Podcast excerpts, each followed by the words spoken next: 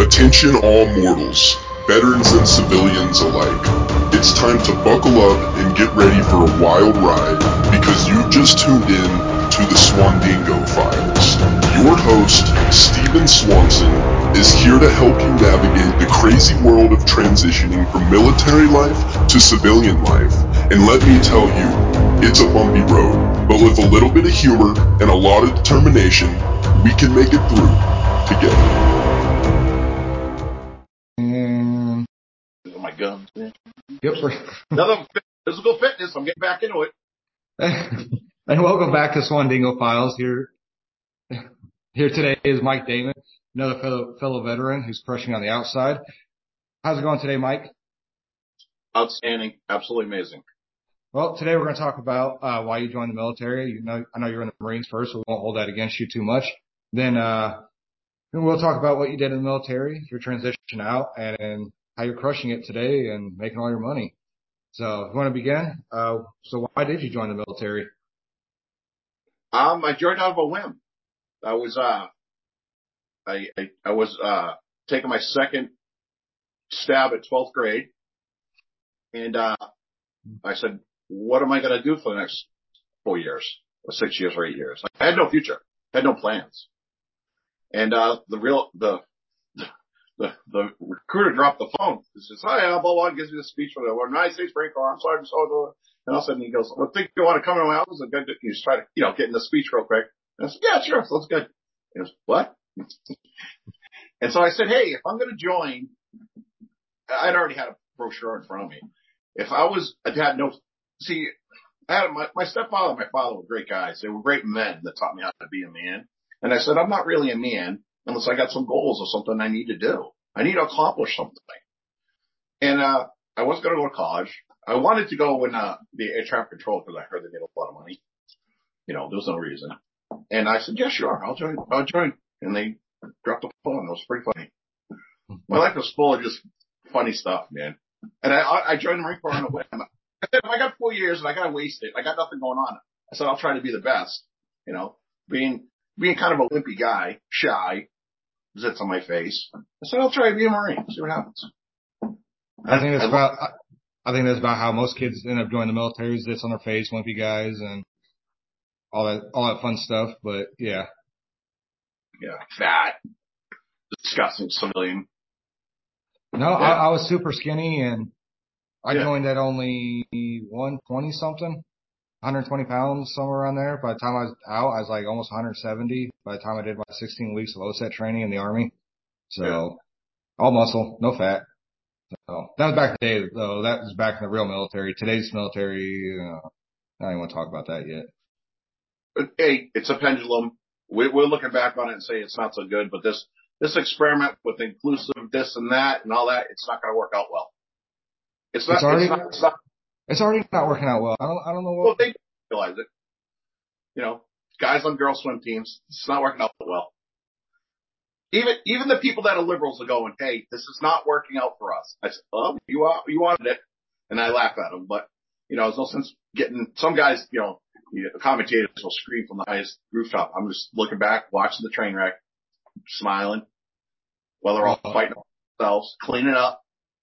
Well, I'm, I'm worried though that we're going to have a huge mental health issue here in about 10 years, like what we have now. And that's the problem is all these kids and adults that are young adults that are wanting these transitions and all this stuff now, are they're going to turn around in 10 to 15 years be like, maybe this was the wrong thing for me, which is starting now that it was the wrong thing. But my- 10 to 15 Yeah. years, we're going to be screwed. Well, my friend, friend was saying, Hey, pump the brakes. I mean, we're 50 years old, you know, and like I can't, I'm already adjusting real quick. You know, society's changing. Can we just slow it down a little bit? And slowing it down is a conservative thing, just to think change. But to get back on topic is, yeah, and I went in the Marine Corps and I was in the reserves and, uh, it was in the ni- early nineties and there was, it was 1990, 89, 90, and there was no jobs. You know, you could, I, for unskilled worker, there was no jobs. Hmm. So I was in the reserves and I was, I was, I actually, I loved it. I really, really enjoyed it. Um, and I don't know what exactly I did. I, I got to be a patriot. I grew up in a small town where, you know, they had like six parades a year, you know, what it was is a suburb of Boston. What happened is there was a great migration after World War II. My grandfather and grandmother being one of them, where they used their their VA GI Bill and they bought houses in outskirts of Boston, and uh, the whole town was just full of these old vets. And I thought every town was like that, you know. And we had jets flying over our head all the time because we were right next to a base. Nice. Yeah. And so what I did is I put in a package to go on active duty. And I also read somewhere back then, oh, I read the, uh, the book, the, the Road Less Traveled. And it says in there that 80% of people die within 20 miles of their birthplace. And I said, that's not going to be me. I'm not going to do that. Do something. So I put in for Japan. I always had a curiosity for Japan, but I, I, I didn't get it. You know, you put your request in and I got Hawaii. I was bummed out, man. So, bummed out, bummed out about Hawaii? That's, I mean, kidding. It was, it was, you know, pinch me. Like my whole life is like pinch me. You know what I mean? Whoever thought a dyslexic high school dropout would join the military and write a book in his fifties? I, I, come on. And now on his way to financial independence while being disabled. I mean, there's no excuses in my book. I'm disabled. I collect social security and I'm building a empire. And I want to share it with everybody and how I recovered from, from, from, uh, trauma. So I was in the Marines and uh, luckily, damn, I went for a flight when I was in the reserves on a, on a Huey. I was out there. I like it. Just, I had great opportunities and I, my, one of my, my son says we're, he's like me. He said we're very curious. So out there and I love aircraft, little kid, like every guy does. I, I wanted to be an astronaut, you know, of course. I didn't want to be a fireman. And that's closest to when I was out there looking at the birds, didn't know if I could close. I said, you want to go for a ride? I said, hell yeah. And I flew right through downtown Boston. That was before 9-11, obviously. We flew like between the towers. And I said, I'm hooked. How do I get to flying these things? Then I joined active duty. I got another helicopter unit because the job I had was an admin job, but I could have been with any type of unit. It just lined up for me. And I stood out on that flight line like I was a kid for years until one guy said, come on, I'll let you play on my plane, crew chief. And, uh, I was in the Marine Corps and I eventually got to fly. I got my wings. Really? Yeah. And wait till I tell you about what's coming up with that. Life comes full circle sometimes if you do the right thing. I'm going back on flight status as a crew chief on a military helicopter. Man, it, it, yeah, and then I have to pinch myself again. I got goosebumps thinking about it, and we'll go back to the story in a second. I get goosebumps thinking about it, and to think that 10 years ago I was going to take my own life because it was, I thought it was that bad. It's not that bad. You, I just needed people to help me. I needed to say I need help first, and that was the first step, and I got it. And but what happened in you know, rewind back to the Marine Corps, is before I was flying. I was at uh, Subic Bay on a Westpac. Westpac, uh, Army guys don't know, is most people, most Marine Corps rotate every things that go on six month deployments. Army's usually a year. You go to Korea or Germany, but in Marine Corps they do six months. But their main thing is quick insertion. So it's like you move everything onto the boat, boat with the helicopters, and then you go. And we floated around Japan, Korea. We did all those stops. And well, we were at Subic Bay, the Philippines, and a volcano exploded exploded over us. And no one really, I mean, fathom, you know, oh, you see it on TV or whatever, but no one did anything. And we went out in town and, uh, 15,000 people died that day. Hmm. Like somebody blew a bomb off. And if anyone Googles it, just look Mount Pinatubo and see what it was like. You know, you got that lush jungle that we've all seen, which unless you've experienced a jungle, you don't know how thick that is to see it all down like, uh, knee high, destroyed baboons running around. It was absolute total chaos. And, uh, and, uh, I saw some things and I didn't know how badly they had affected me until I was in my, in my forties. Um, and I went along and then I came, I got out of the Marine Corps. This is the first time I was homeless. I got out of the Marine Corps. I stayed in Hawaii and I had my own car. And I was riding around with another buddy in the Marine Corps that got out and stayed in Hawaii. And, uh, I was only out for like a couple months and, uh, I had just got laid off from my job and a car cut in front of us and we T-boned them and I hit the dashboard and dislocated my shoulder. Not bad, you know, um, walked away, but I was in a sling. But then I went to go apply for unemployment and according to unemployment laws, you can't have to be willing and physically able to work. And the lady sitting across from me says, you're not el- eligible for, for, uh, unemployment. And I had to give up my apartment. I had a little room and some great guys, um, Hawaiian guys. And I felt bad. I said, I can't do this to you. I'm, I'm in recovery and I don't have a job. So even if I was recovered, I can't do a job interview. I got a busted up shoulder. And so I said, all right. So I just couch surfed and my sister visited me and I, and, uh, a real good, one of my first mentors, you don't appreciate these people until they're, they're not with you anymore. I was on a park bench. He showed up to me and he gave me a book called As a Man Thinketh by R.V. Allen. And he pointed at me. He says, you're exactly where you put yourself.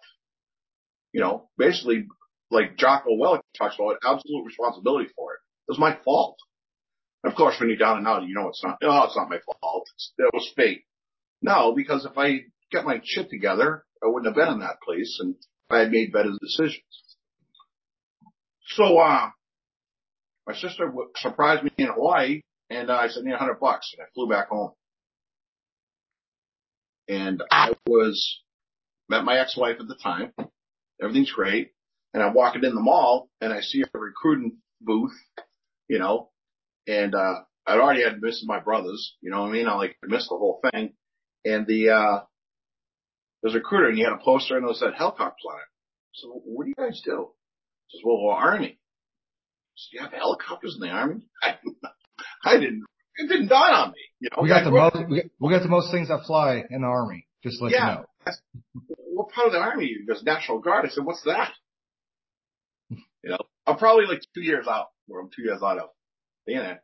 I said, oh fuck, I'm going to go fly with the army. I mean, it's helicopter's cool. When I signed up, they wouldn't even let me touch them.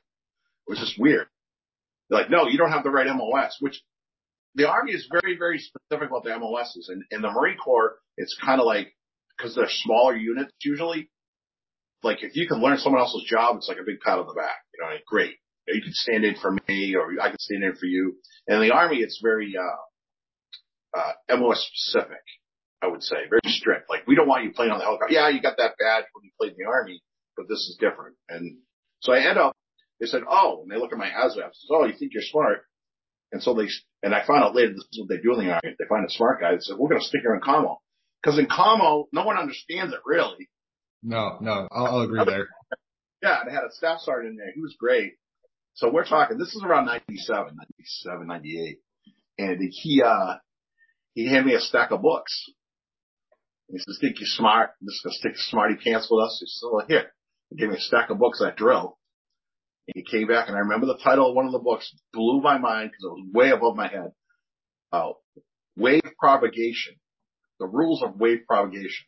Then they, they talked about how you can stick an antenna in the ground and you can actually bounce the radio waves off the land. Like if you got to go distance in the buildings and structures, you can actually send the radio waves to the ground. Whoa, I, I did not know that. Yeah, I didn't either. And no one's ever done it. So, you know, but I understood the basics of how it worked because I never went to MOS school because they don't have funding. The National Guard's weird. The funding comes from two different sources, so there's twice as many problems getting guys schools. Because I wanted to go to crew chief school, which was 13 months, which is really in the Marine Corps we did it as OJT on the job training. Um, yeah, and so I they just assumed I was a combat. They actually thought I was a medic because one of my best best friends still is today was a medic, and I'd hang out with the medics all the time because in the army, I was shocked that everyone has a truck. It's like, your truck is the truck, truck. We walked in the Marine Corps, you know, and, uh, it was kind of cool. And that was a really great experience. I had some great NCOs over there that were just amazing. One of the best uh, commanders ever was captain, he ended being a colonel. And, uh, and that was like 97, 98 and 2000. My mom, I was married, had my first kid and, uh, my mom passed away and I left the guard in Rhode Island. That was like 60 miles away. And then the war started. Hmm. And so I signed up down the street. I saw a recruiter, you know, poster for whatever National Guard. And the guy's name at the bottom was my recruiter in Rhode Island, which is 60 miles away. He had moved up to Mass. And I knew it. I pulled right in. That's the war started. I said, man, I want to deploy. You know, I had my uh, small business. I was, uh, I had a small sign company that I taught myself how to do after working construction. And, uh, he said, all right, this, this unit right here is deployed in nine months, 12 months. Said, Great. And, uh, end up doing two deployments with the Army, 0506 to Abu Ghraib. We closed Abu Ghraib. It was just the most lovely place in the whole world. And then I went over then in 910 and I worked, uh, I was a, a gunner. Oh, this is a cool, funny story. Again, Mike's life. So I go to deploy in 05 and the commander gets the undeployable list. In the, in the National Guard, it's really weird. They'll, they'll get a mission and then kind of what's cool is they can pick who they want to go on. Whether they wanted to deploy back then. So they would pull people from all over the states and you have some really high speed guys going. You know, one, one of my buddies was a ranger and another guy was a Gulf War vet and there was actually a guy from my same Marine Corps unit in that unit had left a few years before I did in the, in the 80s.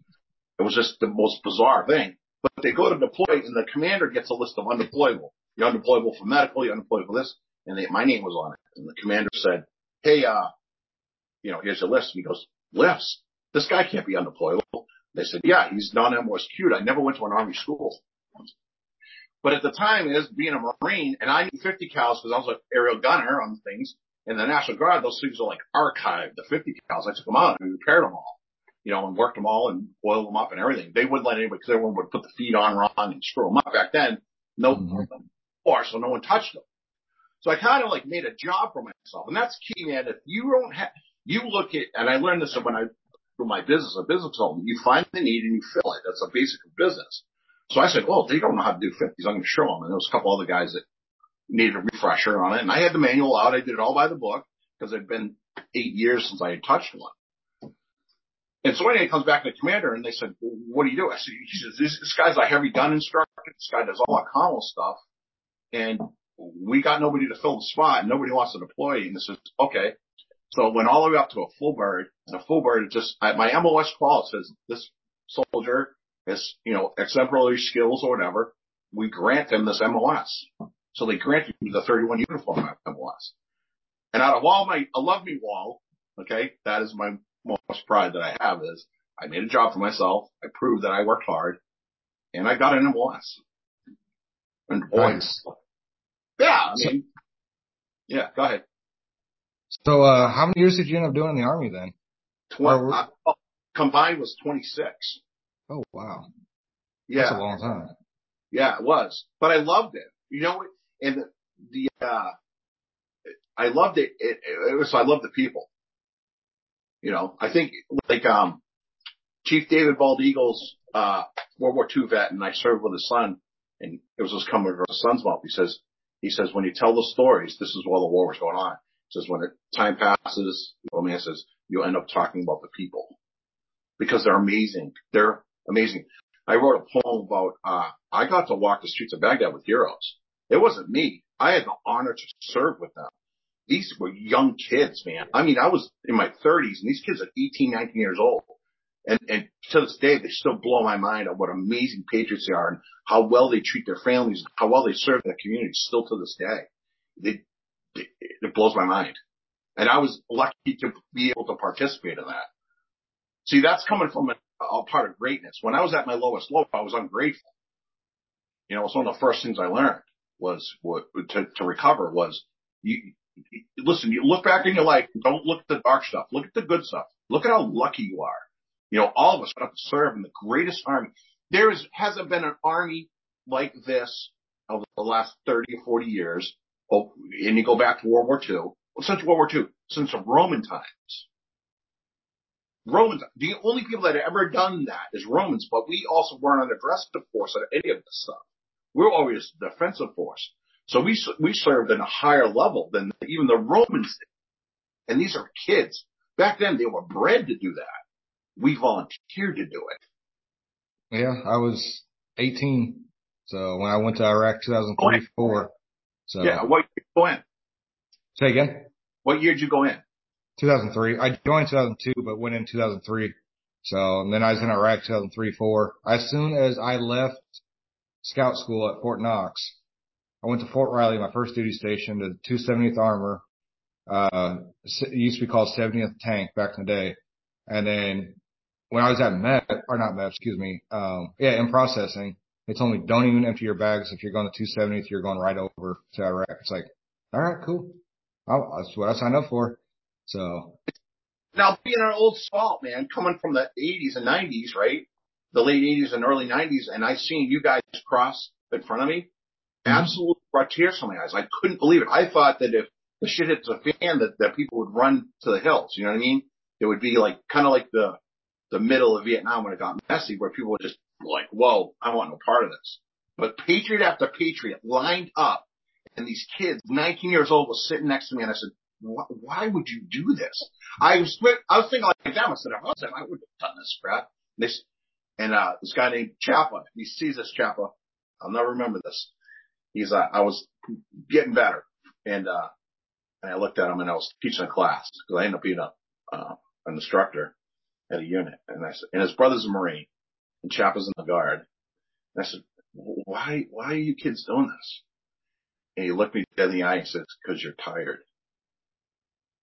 And I was like, wow, thank you. Another gift that if I had taken my own life, I never would have got that gift. One of the greatest gifts I ever got in my life. I'm here for you, brother. I'm here to take the wheel from you and continue on. And then I said, now it's time to retire. And I retired. Uh, so after when you retired, uh, how long did you prep for retirement? Like I know some people take like two years to prep and all this other stuff. Five years, took them five years of retirement. Holy crap! Well, let me just tell you about my, my second deployment. I got to do 52 combat missions as a lead gunner on 51 of the missions, selected, ended up being a PS, one was for a company level and the next was a, a PSD team for, for the, uh, the brigade commander, which was a two star out of Ohio. That's, again, pick for. Like, I'm no one special. I'm a regular guy, but someone said, the guy's on the ball. We're to stick him over here. And I got to the team. They're now all good friends of mine. And, uh, the guys were going on leave. So we, we would turn it down because we were turning down Iraq, you know, in 2009 and 10. And the cocky as I was, he goes, Hey, old man, what makes you think you could come to my team and just be a gunner? Like it's all cool like that. Howie. I says, cause I'm the, I truly believe it. I was. I said, I am the best damn gunner in this country right now. I says, cause I got skills and I've been doing this for friggin' 15 years.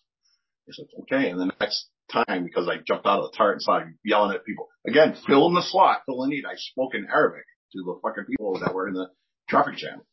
I yelled at them, you know, all swear words in Arabic. Get out of the way, stop, you know. Cause you know, it's weird. Their mentalities, they don't, like thing you see a traffic jam in America, you stop. But them, they just try to get around everything. It's really crazy. Yeah, no kidding. I actually miss being a gunner. I think that was my favorite position out of all of them. Uh, 2005, six, I was a gunner in Iraq, and I think that was that's probably my best time sitting on top of a Humvee, just sitting there, fucking cruising around. I, I, felt like a god, like a Roman yeah. god. I have that I can strike down and destroy people with if they if they hurt my friends. It's pretty a pretty powerful thing. Um, oh, I oh I did. Trust me, I did. Not sometimes well, not so good. Yeah, and some that's most of that's good. Some of it's bad. Um, but you said the transition is I went what happened is, is I had, um, well, now I can look back on it. I had a full mental breakdown in 2012. My, I was estranged from my wife. My kids were afraid of me. That's what I say. And then I was like, all that shit was underneath. And I said, oh, if I retire, then I'll get the help I need, even though I didn't know what it was. I didn't quite understand if it was PTSD or what it was, but it was like an iceberg. I kept it all into the water on top. And, uh, I started, just started to go to counseling and my ex-wife at the time uh, ask for a divorce. Mm. Of all that stuff that stereotypically the vets do, drinking too much, and not being home and taking off, and chasing women, and she got sick of it. I don't blame Um, and I also realized what I was doing to my kids. And then I decided to help, but then I had a nervous breakdown. My whole life collapsed around me. So what, what did you seek for your uh, mental breakdown? Did you seek any help or anything? Oh, absolutely. My community was huge. There was like a three pronged attack. There was a guy, his name was Bill Moore, and he was part of a nonprofit. And I worked consulting slash as a production manager at a sign company in the city. And there was a guy from a nonprofit who helped transition vets because I didn't need help. Um, he saw me. He saw me deteriorate like immediately. He said, Mike, we got to get you some services. I know what to do. And then, uh, he's got an organization. I want to plug as much as I can. It's Project New Hope. If you live anywhere in the Northeast and even outside the Northeast, they have retreat weekends and I went to one of his retreat weekends and I started to understand when they started describing, and I was going to the VA too, they, uh, were describing PTSD to me. But when I actually came clean and said, Hey, it was, uh, 2012 Thanksgiving Day. I, I said, uh, the weekend after Thanksgiving, I said, Hey, um, as from my ex-wife and my sister, I said, I'm suicidal. Um, I don't want to live. I was on scheduled deployment to go back to Afghanistan with my, a lot of guys from my old team. And, uh, I was going to step on a grenade or get myself killed because I wanted to kill myself, but I didn't want my kids to think I was a coward. So I planned it all out and I called my own intervention. They didn't believe me. They said, you're just faking it because you're getting into the loss. But that was their perspective because the PTSD, I masked the PTSD with being a jerk. Like, hey, we're to go over here and do this family thing. Like, I ain't going. But that was the, and then I went over to what really struck me is I live across from a supermarket. I went to the supermarket and I had a panic, my first real big panic attack. And I realized, oh my God, I haven't been to the supermarket in five years. I just avoided it all and worked 80 hours a week and plowed snow and just kept busy trying to keep the demons at bay. Yeah, I can definitely relate with that. That was, I mean, I, I went, I did, did deploy to Afghanistan and I did some stupid stuff trying to get killed just because it was that I thought of it as a non-coward way out. You know, I'd let the enemy take me and it wasn't a lack of them trying in Afghanistan. They, we were under attack all the time, but they just sucked at shooting apparently. So, and what, other stuff. Yeah. But just to be clear is because I felt that way doesn't mean I feel that way. I don't think it's cowardly at all. You know, yeah. you got to make that choice, but I, I talked to him. It's not. So if you feel that way, there's, see, here's the trick with PTSD and maybe you can relate to this is it's a, it's a, it's a sneaky thing. It makes you believe that people don't give a shit about you. That's what I felt in my brain. A lot of guys I talked to. Nobody cares about you. What's the difference if you're here or not? That, yeah, that, and that is part of it too. That's part, the depression part of it is nobody actually think, no, you think nobody cares about you around you when at that time I had Oh, actually, I didn't have any kids just at that point. But I mean, I got six kids now. Um, but at that time I had no kids. I wasn't married anymore. I was in South Korea. Um, it, it was a good divorce, so thankfully, I'm glad we divorced. It was a bad relationship, but it's just like everything was like starting to cabal and everything. And yeah, I just, I volunteered out from South Korea to find out, find a unit that I was deploying. 101st Airborne was deploying and it's like, I'm to go because you know they're going to go somewhere dangerous. So, and we did, we did, we went somewhere, you know, where Cop Keating and OP Bari Alai and Battle for Wanat, went that same area up there and we're there for the whole year and they tried to push our shit in several times, but, and it wasn't a lack of them trying to kill us. They just weren't very good at it, but we were also very lucky. And I think, I really think that's part of it. Some, someone was clearly watching over us because we had an RPG punch through an MATV and nobody died. Like it punched through and blew up inside the MATV and nobody died. I don't know how that happened, but somebody was clearly looking after us. I mean, it wasn't just uh, that one, but we had several occasions of. Yeah, that's probably one. Yeah, and that's one of the stories you hear what guys say is, I was at Abu Ghraib when we were, were hand in hand with the prisoners, and the prisoners thought God was looking over us because there was so many incidents. You know, we got bombed in five months 220 times, and nobody got hurt. Because there was actually decent people that walked up there. Got, did any of you sold Mr. Mister? Any of you guys get hurt? No, no one got hurt. And they're like, oh, inshallah, you know, such as God or whatever it was. And, and thank Allah that, yeah, and you actually believe, I mean, I'm convinced of it. There's something, like I, I was like, you know, a Christian, like a practicing Christian at the time.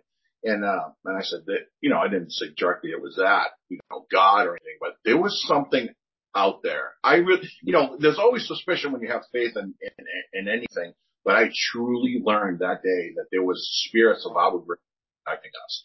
And a, lot of soldiers talk about that, or Marines and, and military guys. And, and I think that's a important part of recovery is reconnecting with whatever you think that is. Because it was just, it was amazing. I could tell you incident, you probably too, incident after incident, that guy.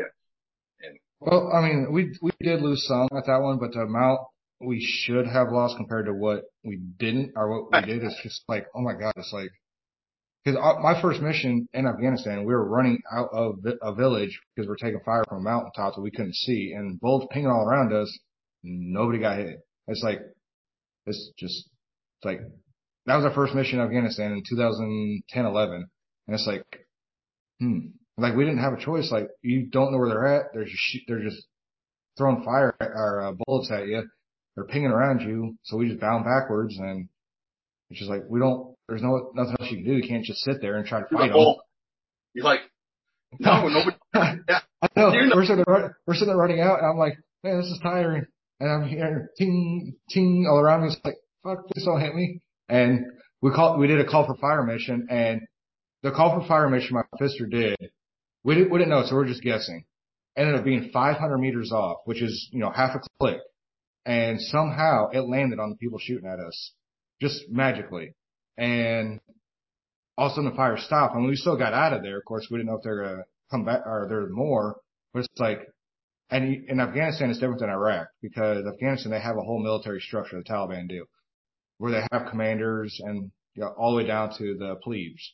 And when they do a BDA, battle damage assessment at the end of each battle, and we, we could chime in on that. So that's how we knew they, they died. Well, when that person or the group doesn't chime in anymore and, and check in, we know they're dead. So that's how we fi- figured out that we actually got them or not. So and that's how it was. It was when they did a BDA, they didn't respond yeah. anymore, and they would try over and over and over again. And then of course we get further traffic down the road about hey such and such died, but yeah, it's yeah. crazy. But um, so what is it? What do you do now exactly? Uh, I know after you got out and. Well, yeah, let's go with that because I, I think it's important because everything builds on it. Is uh, so I called for my own intervention and I knew there something was wrong. I saw it on the dock and one of my best friends, my neighbor and my army mentor that went on both deployments, he set me up on the team. Was all the success I attribute to him. He was a sergeant and my neighbor and a community leader, veterans. He killed himself. Mm. And this guy was the toughest guy I've ever met in my life. Tougher than any Marine I ever met. I never saw the guy eat. I never saw the guy drink water. All he would walk around was with a cigarette in his hand and a cup of coffee. His name was Mike Scalacci, committed suicide.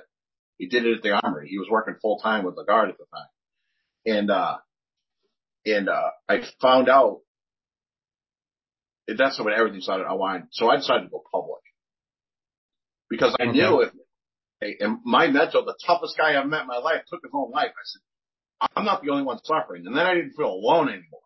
And so I went to them and like publicly, I said, Hey, you know, commander, I need to talk to my guys. And I call a lot of them. I said, man, I'm checking out. And then they, they put in my paperwork to retire me. But because my records were scattered all over the place, it took them five years to retire me. Because you go and look at the paperwork. So your retirement package for an MEB was a medical evaluation board for retirement. Mm-hmm. And you're not is usually, you know, yeah. about an inch thick because you got all your records in there. Mine was almost five inches thick. So what that leads to what I'm doing is, is, um, from about 2012 as I was recovering, I knew that once I was, I had a great, great counselor. I went to the vet center, but the guy Bill Moore took me to the vet center and, um, I had gone to the counseling at the VA with all these groups, the regular groups, and I was, no man, I gotta be around combat vets. And then he said the vet center does just combat vets, which I highly recommend for any combat veteran. It's a little bit different perspective, but everyone around is a combat veteran. And I had a counselor that told me that my mind was lying to me that was actually worth it. That I was actually an amazing person. And another line that she told me was, I said, I want to crush this demon that this person that I became that's so angry and can destroy anything. She says, no, Mike, you just got to learn to control them. Because someday you're going to need them again. I was like, wow, just a different way of looking at it. And then what it is, I kind of documented everything I did. I got on my motorcycle and I, I rode for about up to South Dakota. I went on a reservation. I was so desperate to put my life back together that I tried everything. Tambourine circles, you know, everything, acupuncture. I tried it all. And I kind of got stuck on, and I read some books too. I kind of got stuck on, um, uh, meditation. If I was to say anything, meditation is what calmed my mind down so I could relax and I could breathe and I could heal. Um, and I documented everything because I knew I would be, the Marines transformed me, the Army transformed me. And I said, I'm going through another transition in my life. I'm going to be transformed again. Who will I become? I don't know. But he's going to be amazing. He's going to use all this pain, suffering, and knowledge that I've learned through my whole life. And I'm going to become a different person. But I get to choose who they are. I'm not dictated by any else external things. And then I ran into another thing is, is I couldn't work anymore. I had, um, I had the tremors, the PTSD tremors and I couldn't work my job anymore. And so I was unemployed. I had no VA comp. I had nothing for two years. So I lost everything financially. House went up for uh, foreclosure, you know, auction, and I was pretty much homeless again. And uh, luckily, I got a great community. One of the guys said, "Hey, I'm thinking about going and live over here. You can come and live in the basement in the little studio off that house. It was, it was on 34 acres, and that was great. And it was a good buddy of mine, and he he knew I was healing. He still to this day he looks after me. I'm like his, I mean he's 30 something, and I'm 53, but he looks after me. He's a real good. He's my workout partner now because we're now rebuilding ourselves financially and re- rebuilding our bodies. Because my body's pretty much like yours is too, because you but it's destroyed. You guys jumped out of planes, which I think is insane. Um, helicopters. I, yeah, helicopters. I just, I jumped around like a maniac and I used to do, uh, long distance running too. Hmm. So. Ouch. But doing the notes, I went around the country on my motorcycle and I interviewed every vet that I could and visited some old friends from the Marine Corps and I said, this is what's happening to me. And I, I listened to what they wanted and I took a business approach to veteran because there was a lot of people that tried to help me and organizations, but they, I said, this is way off base. You know, it just something didn't feel right. Someone clicked. Man, this is a great a great thing. And I started collaborating with a lot of the nonprofits because they didn't talk to each other. Yeah, they, they really did. Yeah, there's a note. I noted that in. And then I asked the veterans, what do you do? And they said, what do you need? See, that's the thing in business. You find a fill, you, you find a, a thinking a hole and you fill it. It's in the military too. So what I found out was there was a great disconnect between the person that needs services and the services that are provided. Nonprofits and the VA don't advertise. So how is a vet supposed to know? So before it was even an organization is I would go around and say, bro, what do you need? I need a hug. I hop on my bike and go 3,000 miles to his house, pull up and go, go, mother, you're here? I said, yeah, you matter to me.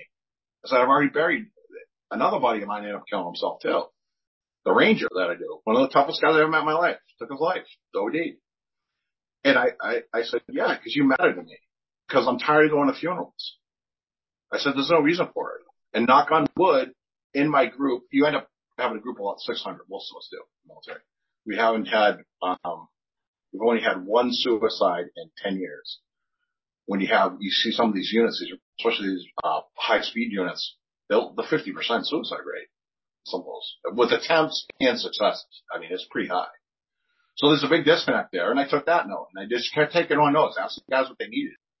And then I found out that, um, it basically comes down uh, did you get my transition guide yet? Did I send it to you? No, I, I don't think you sent it to me yet. Okay, so this you might have. Look, see if this stays. Am I still on there? Yep. Okay.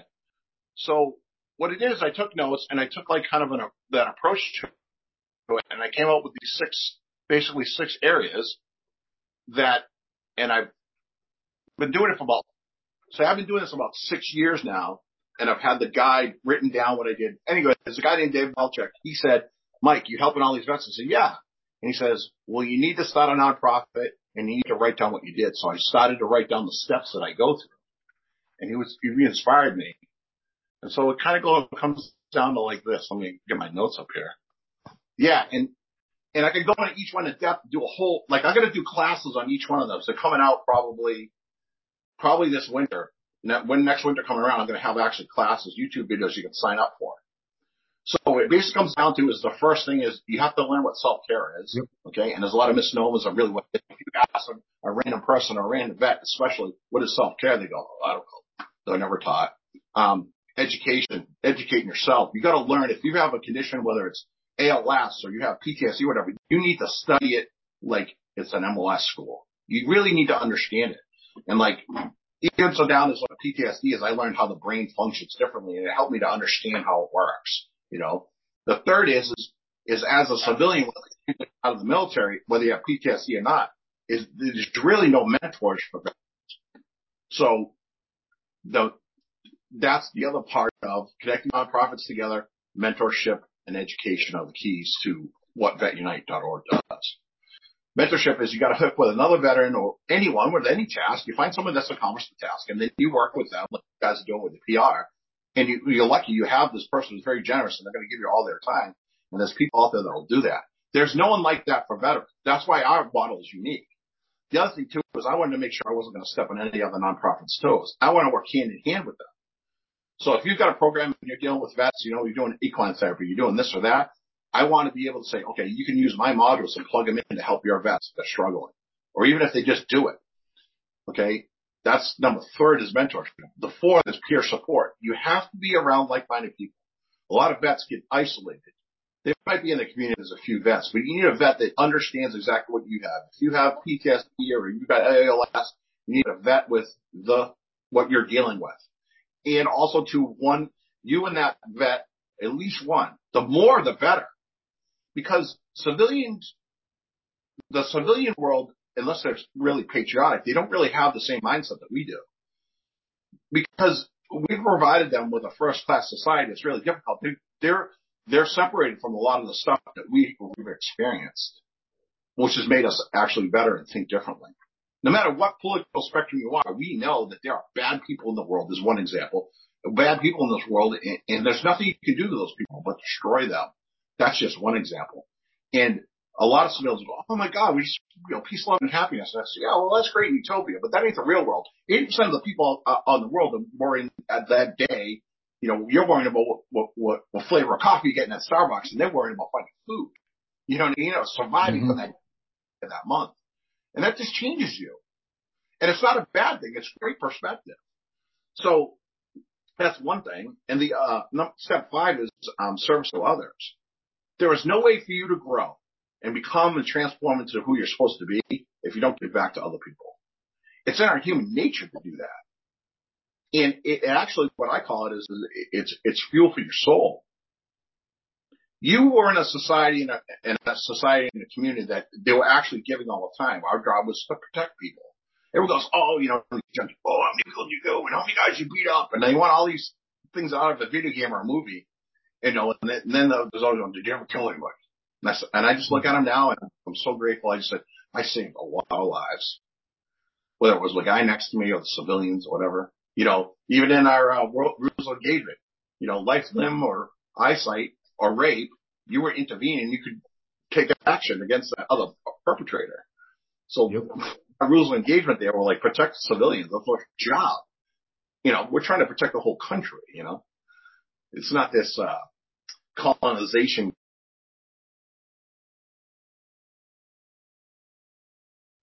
All right, and go ahead. Yeah, and the, last step six is to develop a new purpose. So I had read enough books prior to whatever was happening. Kind of like I was fortunate enough to know that I was transitioning to a different person, but I realized that I didn't really have a purpose for your life. See, the definition of success is a progressive realization of a worthwhile goal. So the goal that you're in the military is to protect people. Okay. And you train for it constantly. So you're meeting the definition of success. And that gives you happiness and joy you get from that. When a lot of guys, when they get into, um, into the civilian world is that part of theirs is gone. You're severed from that whole community and that society.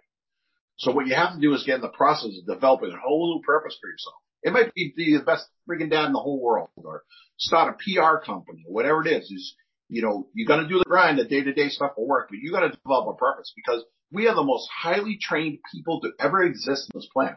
Okay. And we have gifts to offer to people and some of it will be monetary back to us. So let's yeah. develop purpose. My new purpose is, is to teach people what I've learned and change the way that we deal with transitioning veterans. And that, that's pretty much it. Empowering them. And uh, how how can people get a hold of you, like your social media profiles and any of your handlers or your website, anything like that? I'll give you um the Facebook is a key one for me. It's Mike Damon. Um, if you do Godfather 20, I got the nickname of the Godfather, which is a great story on, on another time. Godfather 20 on Facebook is the best. If you don't have Facebook, you can, uh, ask, ask your kids. ask the kids to do it. Uh, uh, I have a link to my Linktree if that's what you want to do. But I'm pretty much on all the platforms, TikTok and everything like that. Okay. So, you- yeah. Just Well, Mike that's nice. Dan- father. Go ahead. Got it. And so this wraps up another episode of the Swandingo Files, uh, with my guest, Mike Damon. He is the new Godfather. Don't worry about the movie. He's better than the movie was. Promise you. So